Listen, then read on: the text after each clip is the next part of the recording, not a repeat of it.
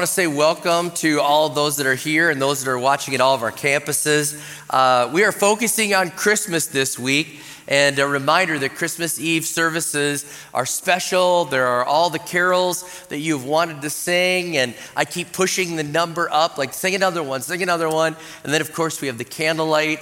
And uh, I'm not much of a traditional person, but how many are with me? Like, there is just some warmth and peace that floods over you when you sing Silent Night with a candle in your hand. How many know what I'm talking about? It's like there's just like a, a good feeling that happens. And uh, that'll happen at all of our campuses and just want to remind you about that. I want bring family, bring friends, invite your neighbors, get people here, and uh, make sure that they know that we've made room for them. There's services all over, and uh, I do want to let you know uh, this weekend services are different. Like if you're at the weekend services now, the Christmas Eve is going to be completely different. And uh, just praying that you'll bring someone here and be a part of it. Now, my message today, we've been focusing on, on the joy of Christmas and we've said joy bringer, and we've just kind of focused on joy this year. And the message today is called Joy Changes Everything. Joy changes everything. And I've noticed in life that when you're full of joy, uh, all of a sudden the rules change. How many know what I'm talking about? All right, some of you are like, I still am not sure where you're going, but I'll illustrate it. On, on November 8th, the Minnesota Gophers were playing number four Penn State in football. It was a big thing. And all of a sudden, after they beat number four Penn State, the players run onto the field. They're lifting PJ Fleck up. It's going crazy. And then the fans disregard the fans should stay off the field at all times. How many know I'm talking about? You hear that warning, and they disregard it and they flood the field. Go ahead and show the picture. I mean, the fans were everywhere, all over the field. And the rules say they're not supposed to be on the field, but how many know Joyce said, get on the field? And then Joy sometimes even says, tear down the goalpost, but don't do that. All right, yeah. Maybe if we'd have beat the Badgers, we'd have tore down. All right, but anyway, all right. Yeah. But joy changes everything. It does. Now, somebody say, well, I'm not a football fan. Well, joy changes everything. It even changes the rules. And I'll give you this. Uh, I was driving after Easter. It was Easter Sunday several years ago. I was so excited. I was driving up Pilot Knob to whatever restaurant we were going to with our buffet for Easter. I was on the phone. I was talking to one of our other pastors, and I was like, This was amazing. Record attendance, and so many people gave their life to Jesus. Hundreds of people gave their life to Jesus. I'm getting pulled over right now. I got to go. You know. And I hung up the phone, I pulled over, I got my family, my family's all in the car. We're heading to buffet, you know. The officer comes up, what are you in, the, in your hurry? Are you hungry or something? I was like, well, we are hungry, but I was just on the phone. I was talking to one of my other pastors. We were talking about the services for Easter. There was so much joy. There were so many people, record attendance. Over 300 people gave their life to Jesus. I just got so excited and I was going so fast. And I'm sorry, but I was, it was just the joy of Easter, like, and changed lives and everything. And I was like, I'm guilty. you know. And he looks at me and he's like, oh man. He's like, I never give anyone a warning for passing me. but I don't want to steal your joy, so I'm giving you a warning. Now get out of here before I change my mind. Joy changes everything. I'm just saying. I mean, yeah. Nobody gets a warning on Pilot Knob Road. No way. I mean, that had to be joy, all right? But joy changes things. There's something that happens within us, there's something that happens within police officers, within fans, with everybody that says joy changes everything. And I believe this we have a story that changes everything. The joy of the birth of Jesus changes everything. And I'll read this familiar story. And again, it'll be read on Christmas Eve, but this doesn't count. Don't skip Christmas Eve, all right? Luke chapter 2, starting in verse 4, it says So Joseph also went up from the town of Nazareth in Galilee to Judea, to Bethlehem, the town of David, because he belonged to the house and line of David. He went there to register with Mary, who was pledged to be married to him and was expecting a child. While they were there, the time came for the baby to be born, and she gave birth to her firstborn, a son. She wrapped him in clothes and placed him in a manger because there was no guest room available for them.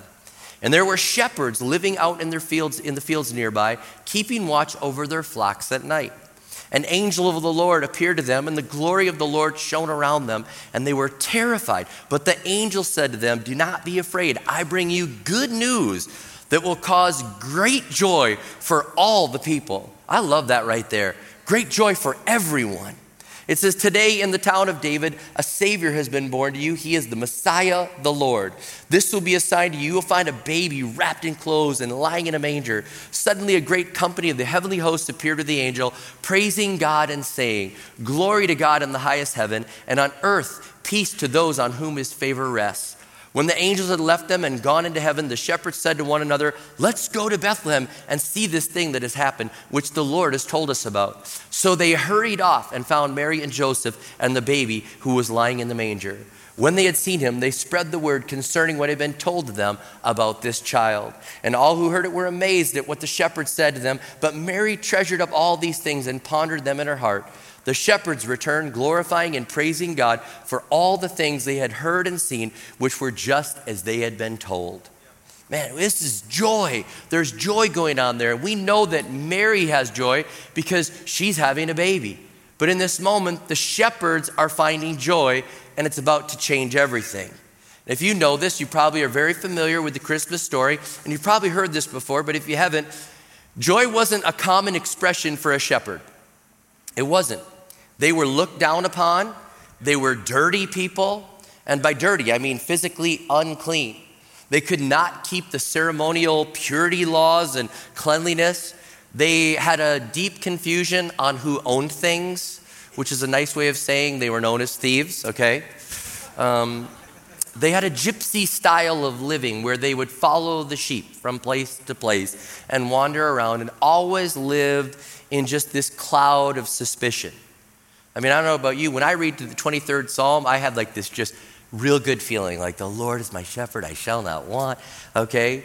But a third century rabbi said this about the 23rd Psalm. He said, There was no more despised occupation in the world than shepherds. These are the people God goes to and speaks and says, Guess what? I'm bringing you in on the joy. Aristotle said this about uh, shepherds. He said, Among men, they are the laziest people on earth. Shepherds, they are lazy. So we have a group of shepherds that are in Bethlehem.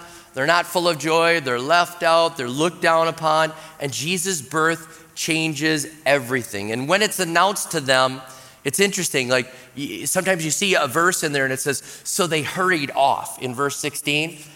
You can't even capture the speed of what we're trying to be told here by Luke. You can't even capture the speed. People that are seen as lazy, like, yeah, we'll get to it when we want to. Like, the, the text is telling us there was an urgency. Come on, let's go, let's go, let's go. We've got to do this, we've got to do this right now. There's an unusual speed because they've just been announced something that is joyful. And it's not just that a baby has been born, it's the titles that are there that the angels say. Because how many know that babies have a limited circumference of joy? You know what I'm saying?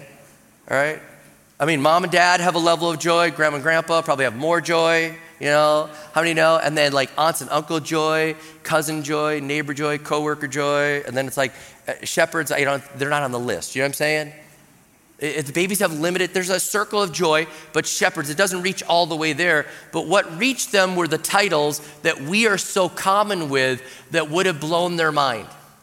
It wasn't just that a baby was being born, because they probably would have skipped that, but it was the fact that the titles that were there changed everything.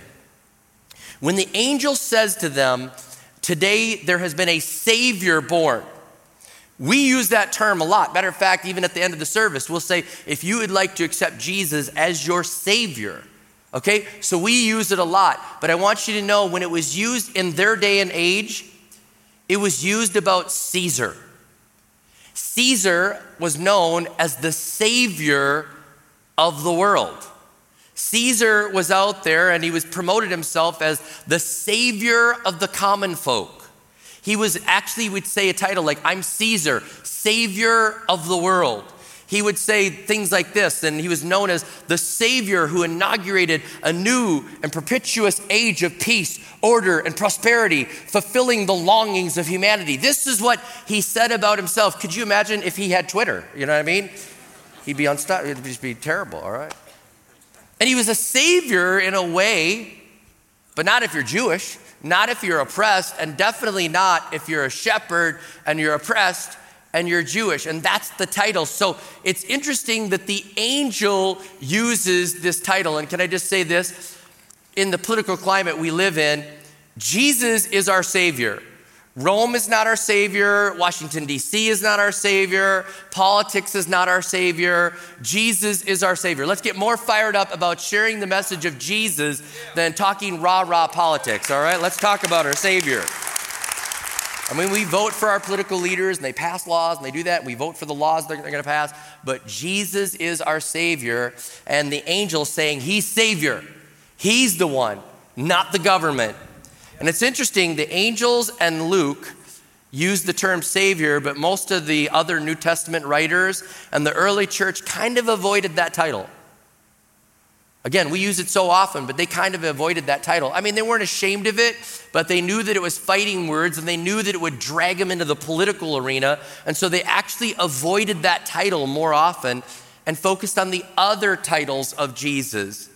But you got to admit, if you're oppressed, if you think, if you're living under somebody who says they're Savior and they're really not, and they're being oppressive to you, and they're walking around, I'm the Savior of the world, and all of a sudden the angel says, The Savior is here, you're pretty excited. Because now you have hope. Now you understand, like, this is bigger than Caesar. This is a big deal. So then we have the, the, other title. He says the Messiah. And for us, again, we use that one, but we don't really understand it very much. But they were saying God's promised king, the one we've been waiting for. So he's saying the Savior, the one who's for everyone, the one who really is going to lift all of mankind, that's going to take care of us, the one that you've been waiting for, that's part of the David, uh, David's line. He's the king, like he's the one. He's the one you've been waiting for. And then he uses the term the Lord. He says the Messiah and the Lord, making sure that they understand it's two separate things, not the Messiah of the Lord, but the Messiah and the Lord. The angel is really dropping big, deep theology, big things on the shepherds, and they're getting excited about this because of all the things that were there. And they're saying it's the promised one. He's the King of Kings. He's Lord of Lords. This is the one we're going to worship. And the Bible tells us, and they go to the manger, they worship, and then they leave and tell everyone. I mean, it changes everything. It changes everything. Have you ever noticed, like now today, like people have a baby and they send out an announcement on Instagram, like they're like, here's our baby, don't come visit. You know, stay away. We're tired. You know, Mary has shepherds showing up. And it's like, who invited them? God. Okay, all right. And they're there and they're worshiping. Everything's changing. And then these people that you can't trust their word in court, that are kind of seen as suspicious, leave there and start telling the good news of Jesus Christ. It's just amazing how God does this, that He takes people that uh, we would never listen to normally, and then He gives them the best message to share, and then they go out and tell people, and I'm sure they're kind of like, these are shepherds, right?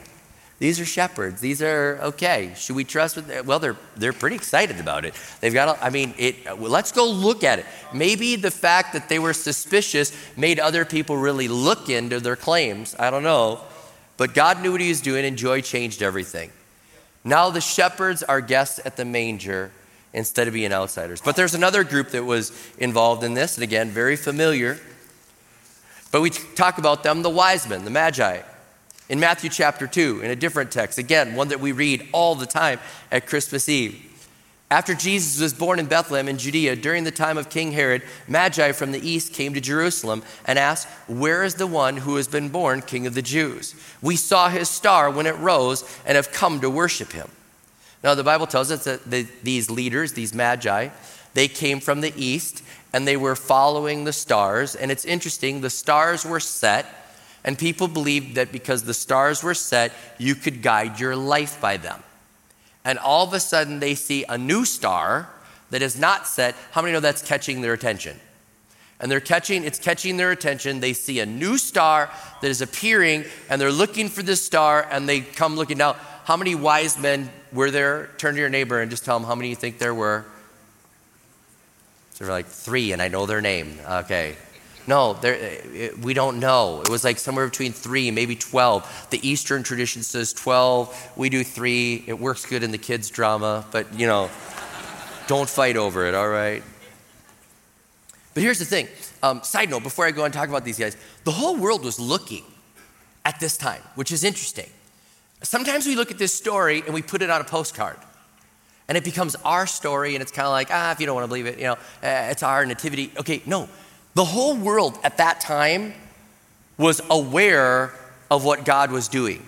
People that weren't even Jewish were aware, and it might have been birthed all the way back from Numbers 24 17, where it says this it was a prophetic word. It says, I see him, but not now. I behold him, but not near. A star will come out of Jacob a scepter will rise out of Israel. So it might have been all the way from Numbers 24 that this prophecy started percolating. But here's the thing Roman historian Suetonius wrote all over the Orient, it spread that a ruler was coming from Judea.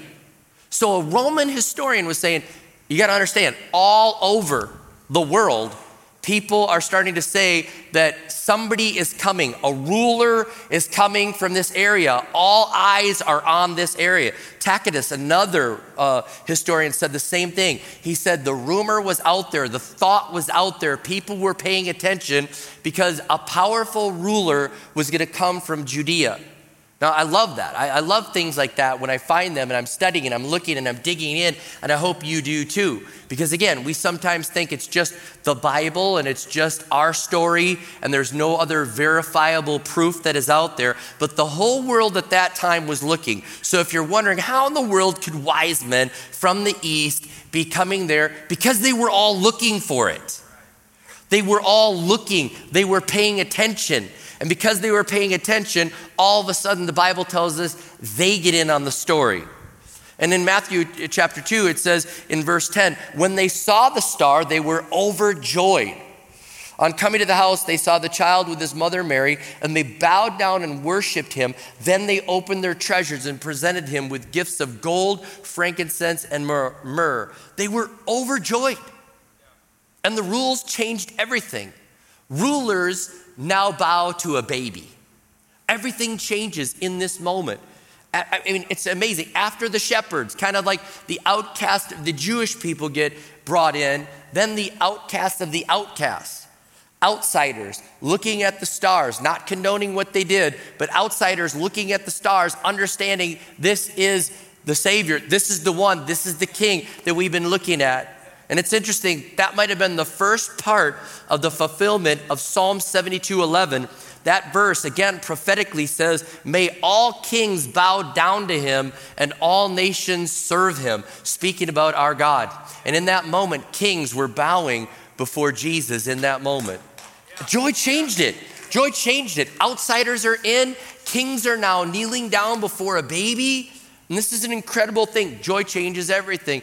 But I want to bring you to a very familiar verse, but not related to Christmas or Christmas Eve. John 3:16. John 3:16. Somebody like, I can quote that one. I can quote that. You know, that's one of the first ones you learn in Bible memory. You're like, John 3:16.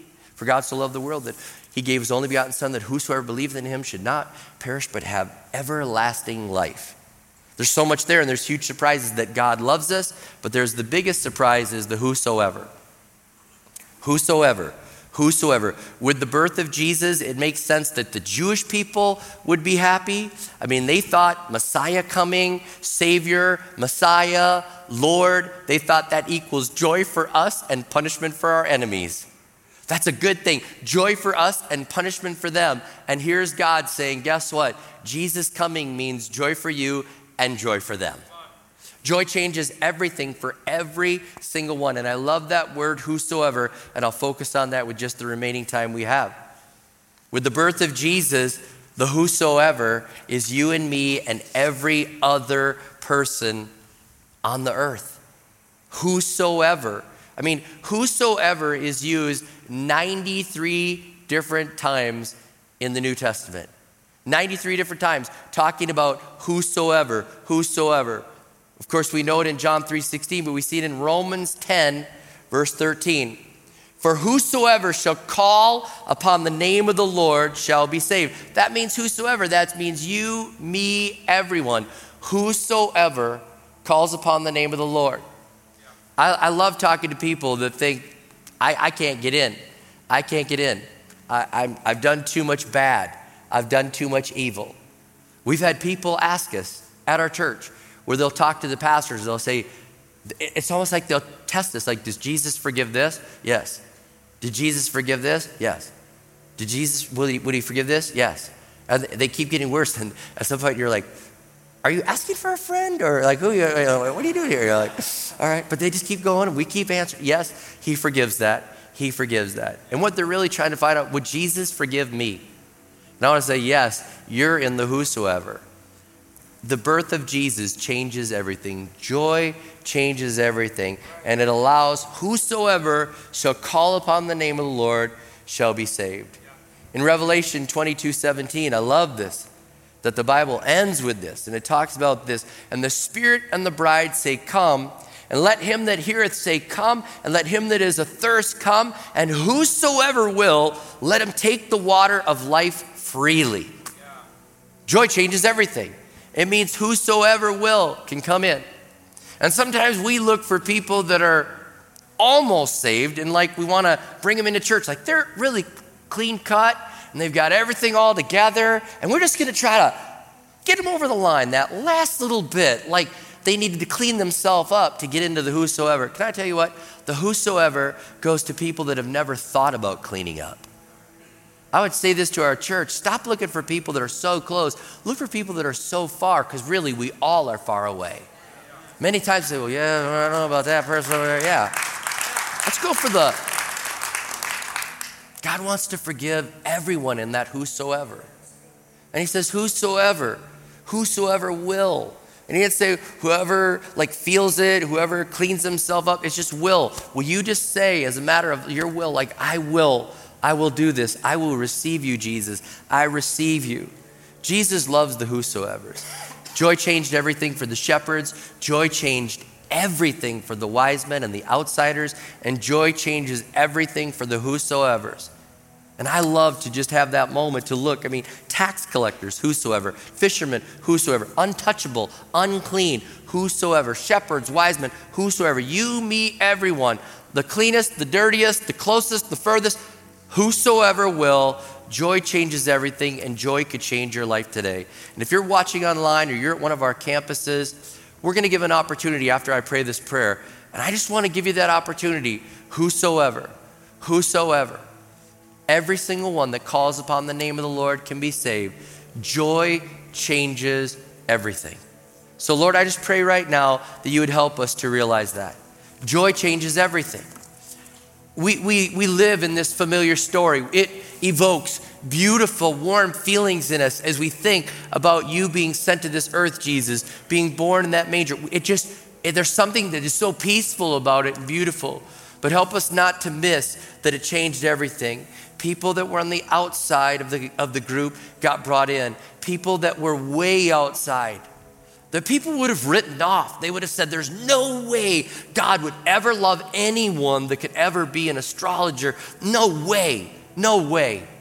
And yet, you brought them in and you let them kneel before you, Jesus. So, God, I just pray right now that you'd help everyone in our church and even online, people that are watching this, and they're wondering, is there room for me? There's room for them. And I pray here and at all of our campuses, as this opportunity is given, that people would open up their lives and they would say, I want to be part of the whosoever. I want to be part of the whosoever.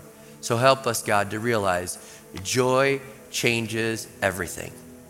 Joy changes everything and can change their lives today. In Jesus' name I pray. Amen and amen.